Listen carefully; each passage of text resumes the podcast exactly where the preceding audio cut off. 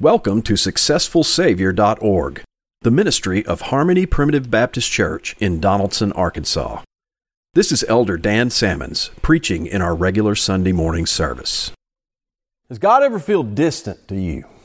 Do you ever feel as though there's a distance between me and God? I feel as though God is not as present or as manifest in my life as He's been at times. I think the Bible clearly supports the idea that this is an experience of God's people, and it happens from time to time. And you can have a lot of bad conclusions that arise from that feeling. You see, if you start with how you feel about something and then start trying to work into what the reason is for that, you may be starting on a bad premise. We should rather start with what the Word of God says about God and His presence and start with that and then assess your feelings in light of what the truth of the Word of God says, right? We want to start with that as our bedrock, but I want to recognize that God's people do at times feel as though God is distant from them. You ever feel dissatisfied, right? The Apostle Paul said, Godliness with contentment is great gain. Well, dissatisfaction is kind of the opposite of contentment, is it not? There's some expectations you have about how your life is to be, how it should be, how it's supposed to be. And that may be some ideal in your head that you've invented. And yet you look at your life by comparison, you say, it's not quite living up to the ideal that I had there. And maybe the gap between those two things is some discontent, right? I don't feel content in that disparity that's an occasion for us to assess what we think those expectations should be. And I think what we'll find in many instances is that if you really stress test your own expectations, you'll find that there's a lot of presumptuousness in, in that. We presume that we should have things better maybe than we actually do at times. And this is a common sentiment, this idea that God is distant from me. Psalm 27 makes this statement 27 and verse 9 Hide not thy face far from me, put not thy servant away in anger, thou hast been my help. Leave me not, neither forsake me, O God of my salvation. Now, the Bible says the Lord will never leave you nor forsake you. So that's the truth you need to orient your mind around, right? But here is King David, and he's I'm sure King David knew that God was not going to leave him or forsake him, and yet he expresses this sentiment that I feel as though God might leave me.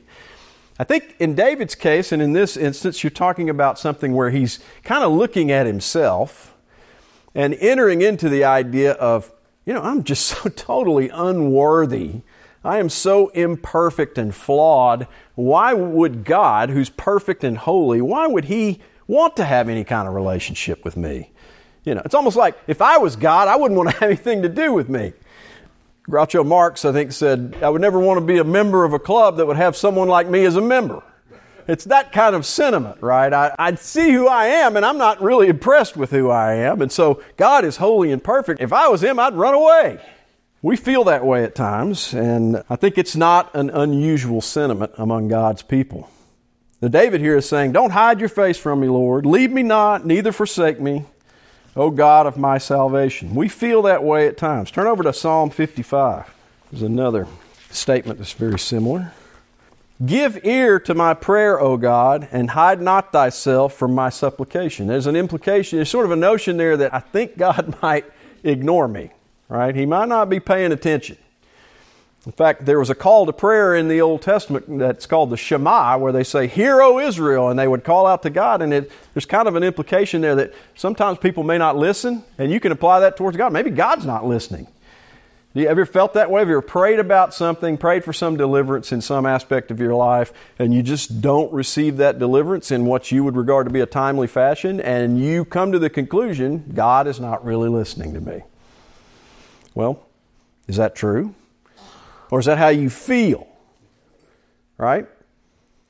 God hears what, what you're saying. His timing is not your timing. We've talked about that many times before. And just because you have not received deliverance in the most timely fashion does not mean God's not listening, though you may feel that way.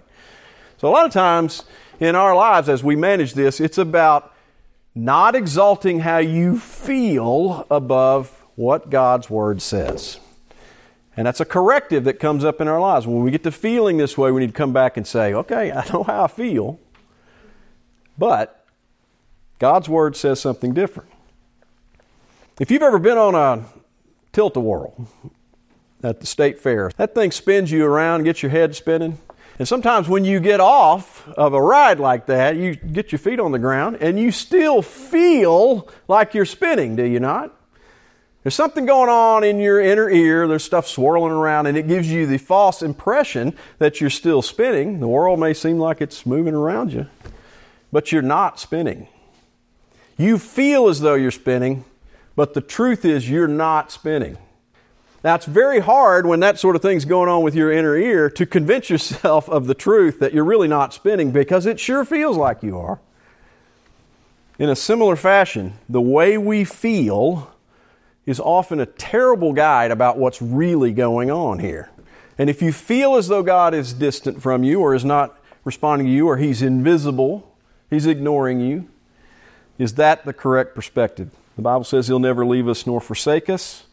It's important to know that. Give ear to my prayer, O God, and hide not thyself from my supplication. Attend unto me and hear me. I mourn in my complaint and make a noise because of the voice of the enemy, because of the oppression of the wicked. For they cast iniquity upon me, and in wrath they hate me. This is someone who's dealing with a wicked world. I'm in the middle of this wicked world. I'm attacked by them. I'm assaulted by them, and I'm, I'm calling out for some deliverance here. Fearfulness and trembling are come upon me, and horror hath overwhelmed me. And I said, Oh, that I had wings like a dove, for then I would fly away and be at rest. Lo, then would I wander off and remain in the wilderness. I would hasten my escape from the windy storm and tempest. There's a sense eh, eh, of someone who thinks maybe God's not listening to them of, you know, I just like to run away from all these things. I'd like to just depart from all this. And so God's people feel this way. David felt this way. And David's life is an example to us. And if you want to understand something about your own psychology and how you think about things as a spiritual person, it's very helpful to read the Psalms because David kind of lays it all out there in a very honest fashion. In a way that says, it feels like God's not paying attention to me sometimes. It feels like God may be ignoring me. He's hiding His face from me. We do feel that way. And we know that God is all around us. He'll never leave us nor forsake us. And sometimes that distance is because we're just measuring the difference between our timing and expectations and God's timing and expectations. Any of those things that we list as answered prayers uh, that we should be thankful for, a lot of times were things that we prayed for for some time and eventually had some deliverance on it.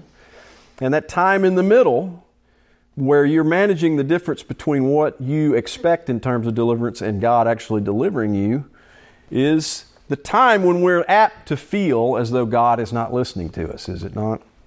But that's a short sighted thing, and it's really not the testimony of the Bible.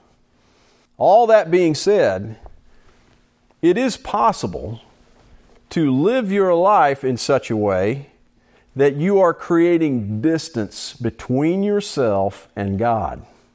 So, what I'm going to suggest to you today God is ever with us.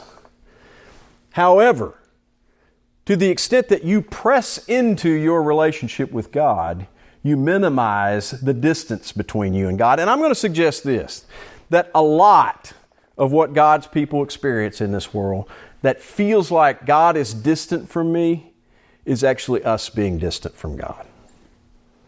Now, if you had a relationship that you wanted to foster and build, maybe you had a child, and you then structured the events of your life so that you don't have really much of any time to spend with that child. And you let that play out over 10 years or 20 years. What is the nature of that relationship going to be?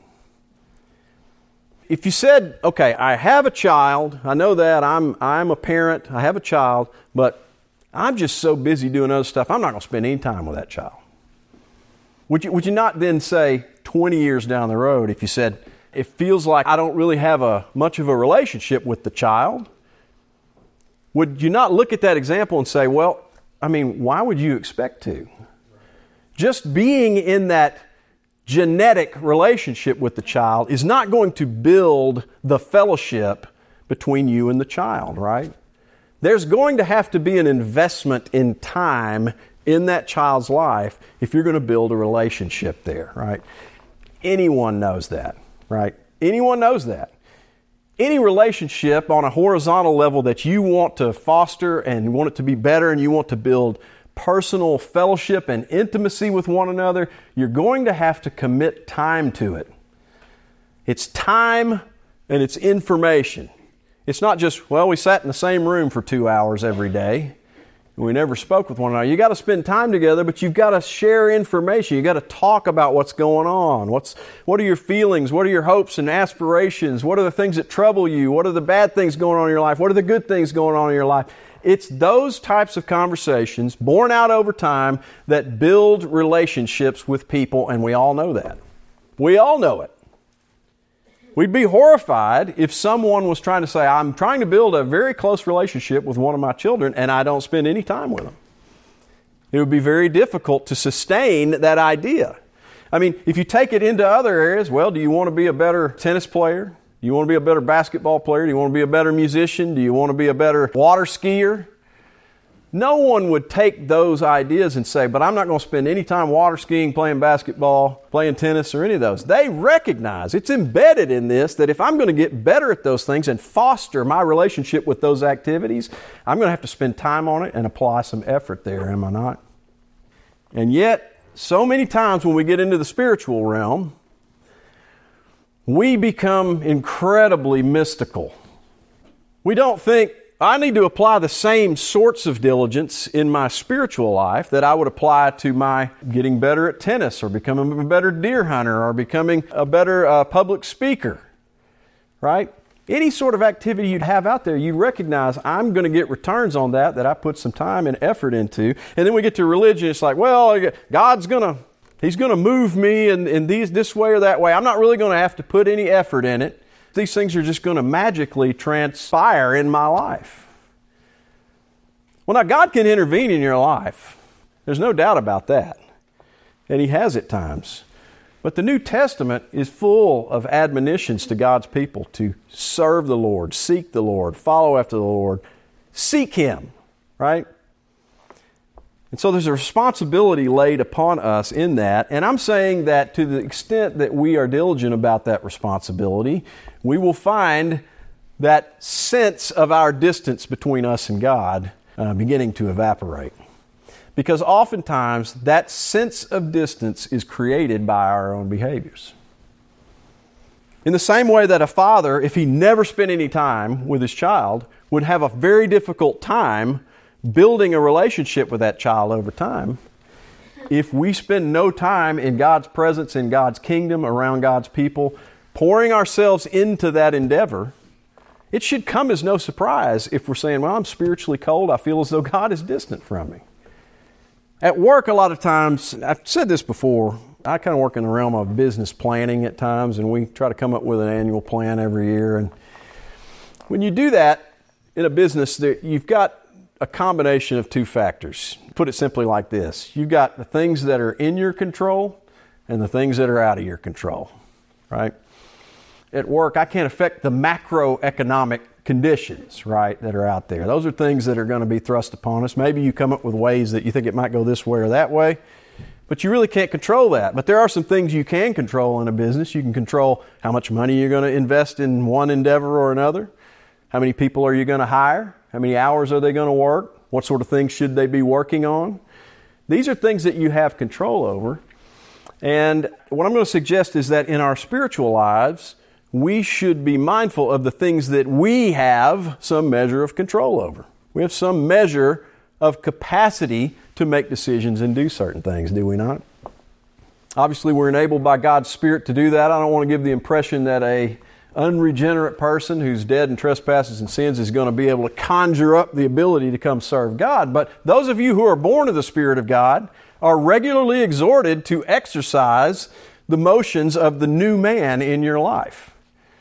And so that's a responsibility that's laid upon us. So we should focus on what's in our wheelhouse. What are the controls that we have at our disposal? If you're piloting a big boat across the ocean, you really can't control which way the winds are blowing or where the currents are, how big the waves are. That's just the circumstance you're in. But in your wheelhouse, you've got some controls there. You can make the boat go forward or backward. You can turn the left engine on, the right engine off. You can turn the wheel. You can bring the sails down. There's all these different things you can do. And those are the things that are within your control. So, are we focusing on the things that are within our control? Do we draw nigh unto God? That's the question. And I want to look at this in James chapter 4. James 4 speaks about this matter in a way that I think is very profitable. As you're turning there, I'll make this statement. So, I said something about a one year Bible and how profitable that is. Sometimes that's way too big of a hurdle for some folks. I get it. Some people are not big readers. I get that.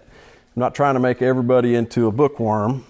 But I will say this James is a relatively small book, and if you want to study the Word of God, I think James is full of practical admonitions that are pretty straightforward and easy to understand. So put James on your list. It's uh, five chapters. Uh, let's see, one, two, that's you got four pages, so that's not a heavy burden. And James is not terribly complicated. It's pretty straightforward advice. And I would say among the old Baptists, we're probably pretty light on preaching in James.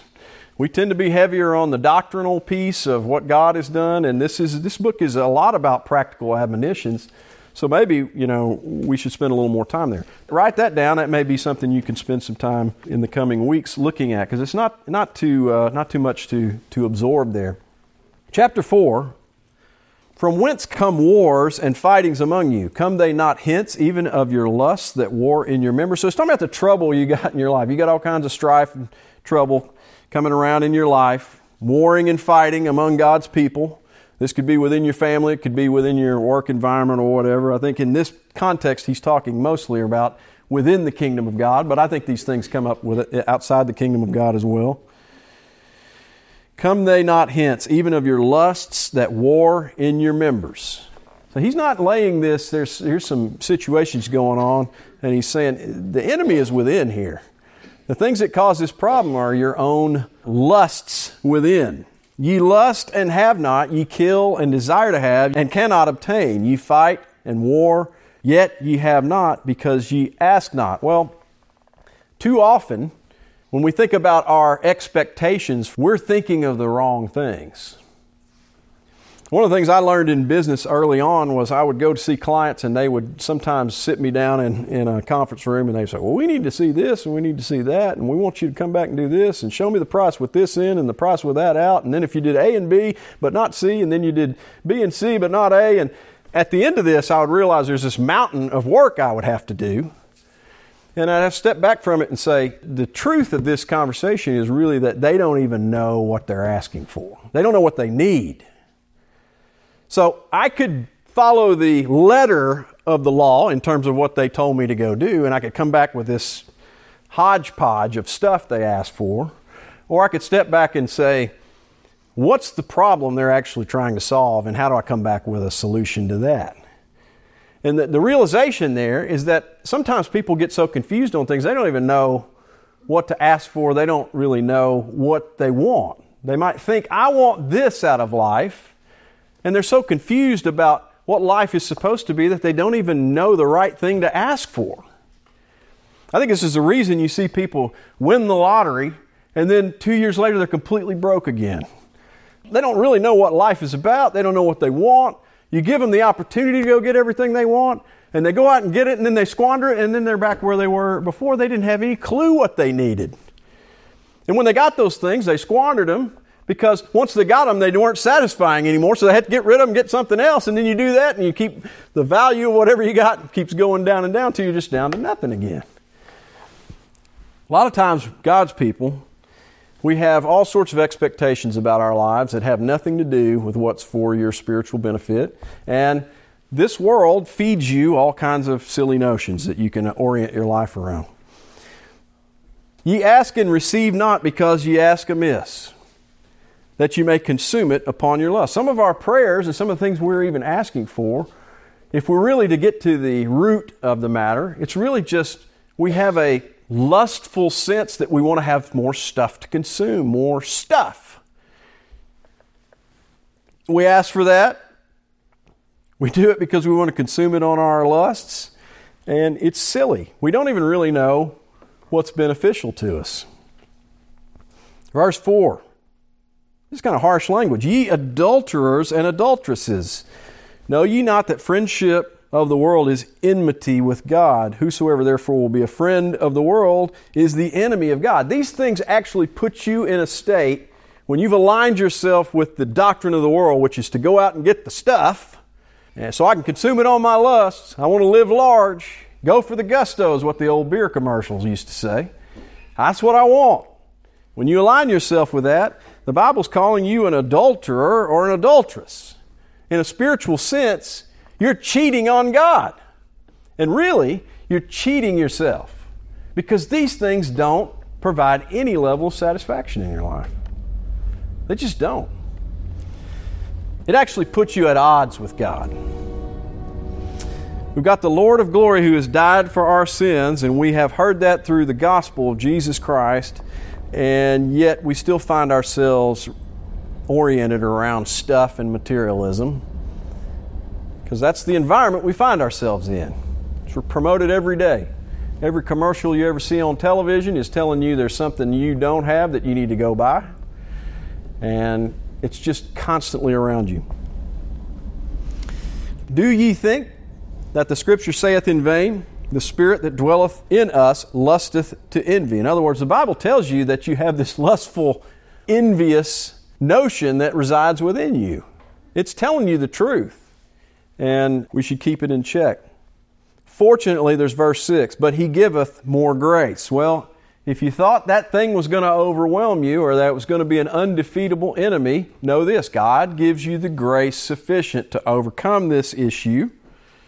Wherefore he saith, God resisteth the proud, but giveth grace unto the humble.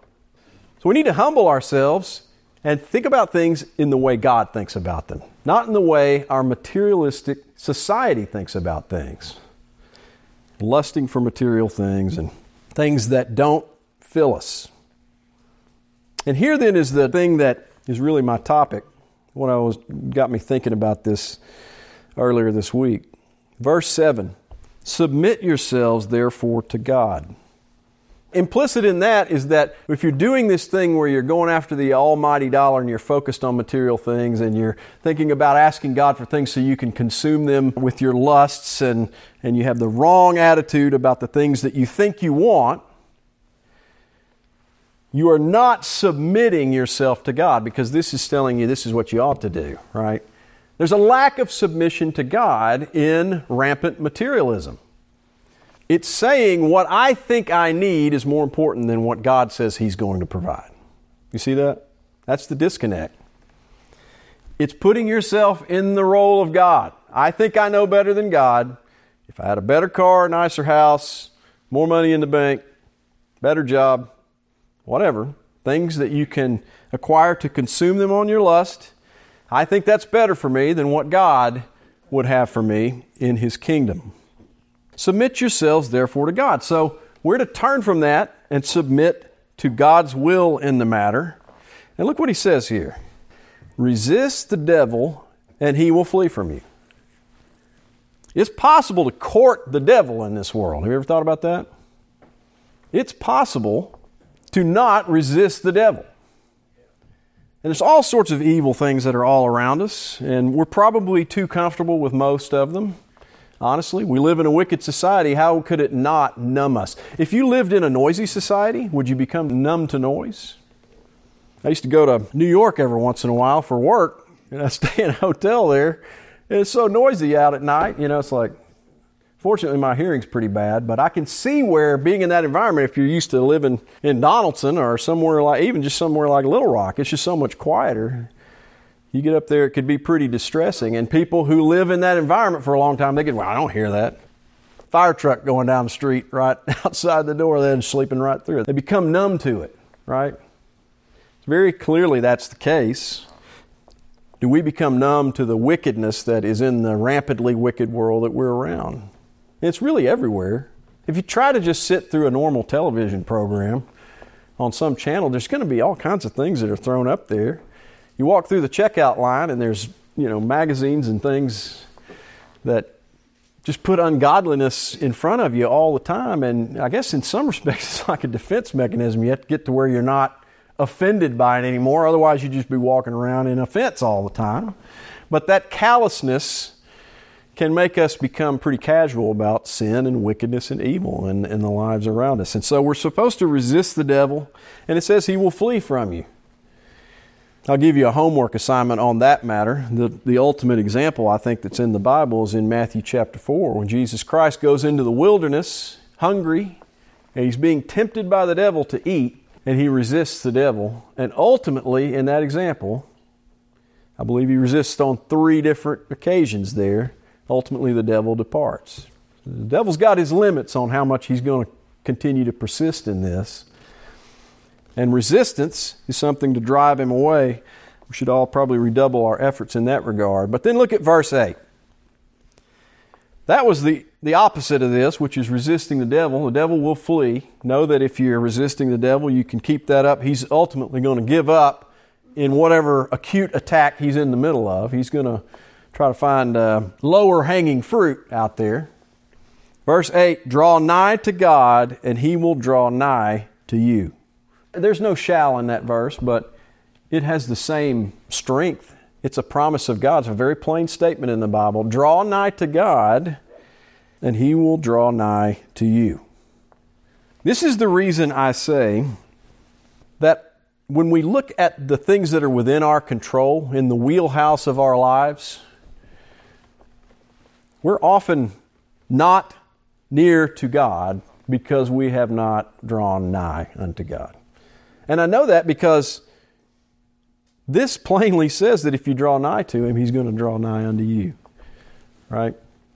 The distance that we experience between us and God is a normal thing to feel. It's part of the frailty of the old man that we carry around. However, we can accentuate lengthen the duration of, increase the intensity of, that sense that God is distant from me simply because we're not drawing near to God at all.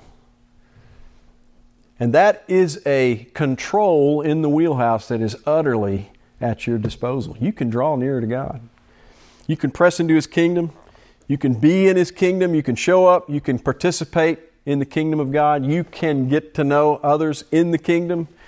You can read the Word of God. You can try to foster better discussions with people. You can start cutting out things in your life that visit spiritual distress into your life.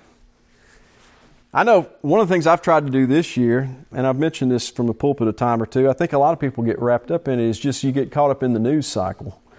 And there's so many upsetting things in the news that if you just say, I'm going to be, I used to kind of let news play in the background while I was working on things at work, and it would just constantly be drawing me into things that are very disturbing and upsetting. They're not spiritual. And on some level, I know that they're out there. I know I live in a wicked world, but does that mean I have to focus on affirming that truth over and over and over and over again in my life and, and foster the sort of depression and poorness of spirit that that's going to create in my life? Or should I rather say, okay, well, I know that's out there. Maybe I'll listen to the news occasionally. Maybe I need to find something else to be running in the background. Maybe I need to listen to some hymns. Maybe I need to listen to a sermon. Maybe I need to uh, there's audio Bibles out there. You can hear Alexander Scourby reading the King James Bible, or there's just other things you could be doing. There's things you could be setting your mind on. There's things that would help you in your drawing nigh unto God, because so many of these other things are drawing you away from God. You may not even think of them as drawing you away from God, but to the extent that they're setting your mind on things that are troubling, vexing, disturbing.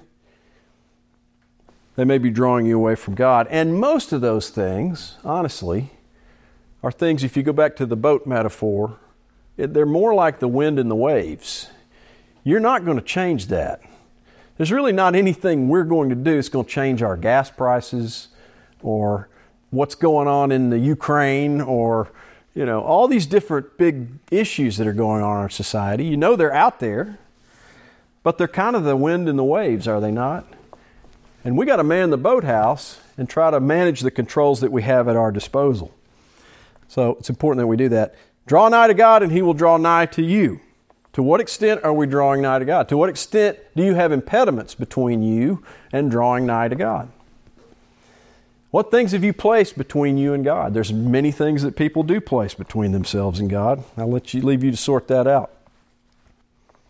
Be afflicted and mourn and weep. Let your laughter be turned to mourning and your joy to heaviness. Humble yourselves in the sight of the Lord, and he shall lift you up. It says humble yourselves here, and I think that implies that what you have when you're not submitting yourself to God, when you're not pursuing him as you ought, is a lack of humility. It's a pridefulness that says, I'm going to pursue the things I want to pursue, instead of the humility that says, you know what? I'm going to pursue God in my life.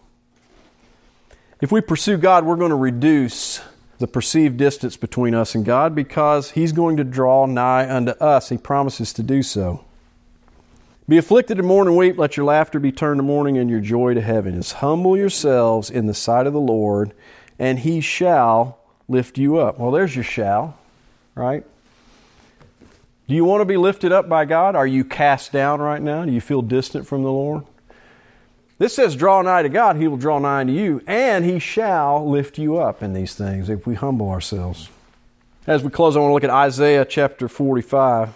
There was a verse in uh, this section of Isaiah that I think reminds me of this idea. We think God may be hiding Himself from us, but are we creating the distance between us and God because we're not living as we are, or we're not we're putting too many carnal things between us and service in the Lord's house and following the Lord in our lives? Verse 15 of Isaiah 45 says, Verily thou art a God that hidest thyself, O God of Israel, the Savior. See, other people, other Christian people in samples in the Old Testament have experienced a similar thing in their lives, right? I feel like God is hiding himself. This is the God that hides himself. They shall be ashamed and also confounded, all of them. They shall go to confusion together that are makers of idols. This is the wicked world that's, that this is being spoken of. But Israel, think of this as God's people. Israel shall be saved in the Lord with an everlasting salvation. Ye shall not be ashamed nor confounded, world without end. There's the promises of God right there. Look out across the world and you say the evil people are getting ahead. They're getting all the money and all the fame and the wealth and all that stuff. But that is not how this story ends. And we're to look at time through the lens of eternity. We're supposed to be thinking about this in terms of the big picture and where we'll end up. We have an everlasting salvation. For thus saith the Lord that created the heavens, God Himself that formed the earth and made it. He hath established it, He created it, not in vain. He formed it to be inhabited. I am the Lord, and there is none else. Now look at this. I have not spoken in secret in a dark place of the earth. I said not, unto the seed of Jacob, Seek ye me in vain. I, the Lord, speak righteousness. I declare things that are right. When God says, Seek me to Jacob, that's to God's people. He's like, I didn't tell you that for nothing. Right? You probably heard in church a million times somebody, Seek the Lord while he may be found, call upon him while he is near. Well, those can become vain, churchy words when you say, Well, that's just something people say in church. No, that's actually telling you to seek God. It's not, it wasn't told to you in vain. It's not just, all oh, those words sound poetic and lovely to the ear. No, seek the Lord. There's a purpose in that. God declares things that are right. Assemble yourselves and come, draw near together. Ye that are escaped of the nations. They have no knowledge that set up the wood of their graven image and pray unto a God that cannot save. Think about that. You're coming here to worship the true and living God of this universe, and false religions across the world are rallying around to worship a piece of wood or a piece of gold or some fake God that they've invented out of their own minds. Look at the distinction between that. It's something we ought to be excited about. Tell ye and bring them near, yea, let them take counsel together. Who hath declared this from ancient time? Who hath told it from that time? Have not I the Lord? And there is no God beside me, a just God and a Savior. There is none beside me. We're worshiping that God. Why would we put any impediments between us and the worship and service of that God? He is the God of our salvation. He's going to deliver us from all of this, and yet we get wrapped up in the things of the world and we don't draw nigh to God as we ought. Verse 22, we'll end here. Look unto me and be ye saved. There's no salvation in the carnal, material things of this world, the distractions that we get so wound up about, that our society is constantly going after. There's just not any. There's none, and yet do we believe that? Look unto me and be ye saved, all the ends of the earth, for I am God, and there is none else. That's who we worship. We have to focus on the things that we have some measure of control over, and the degree to which we choose to press into the kingdom of God is one of those things.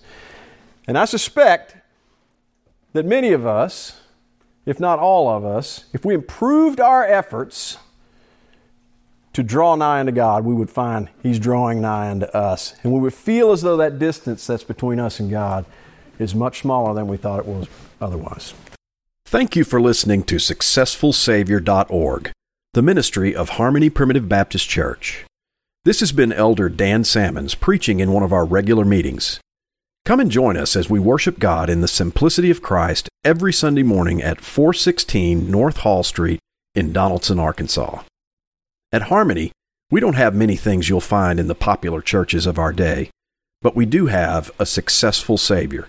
We invite you to come and see.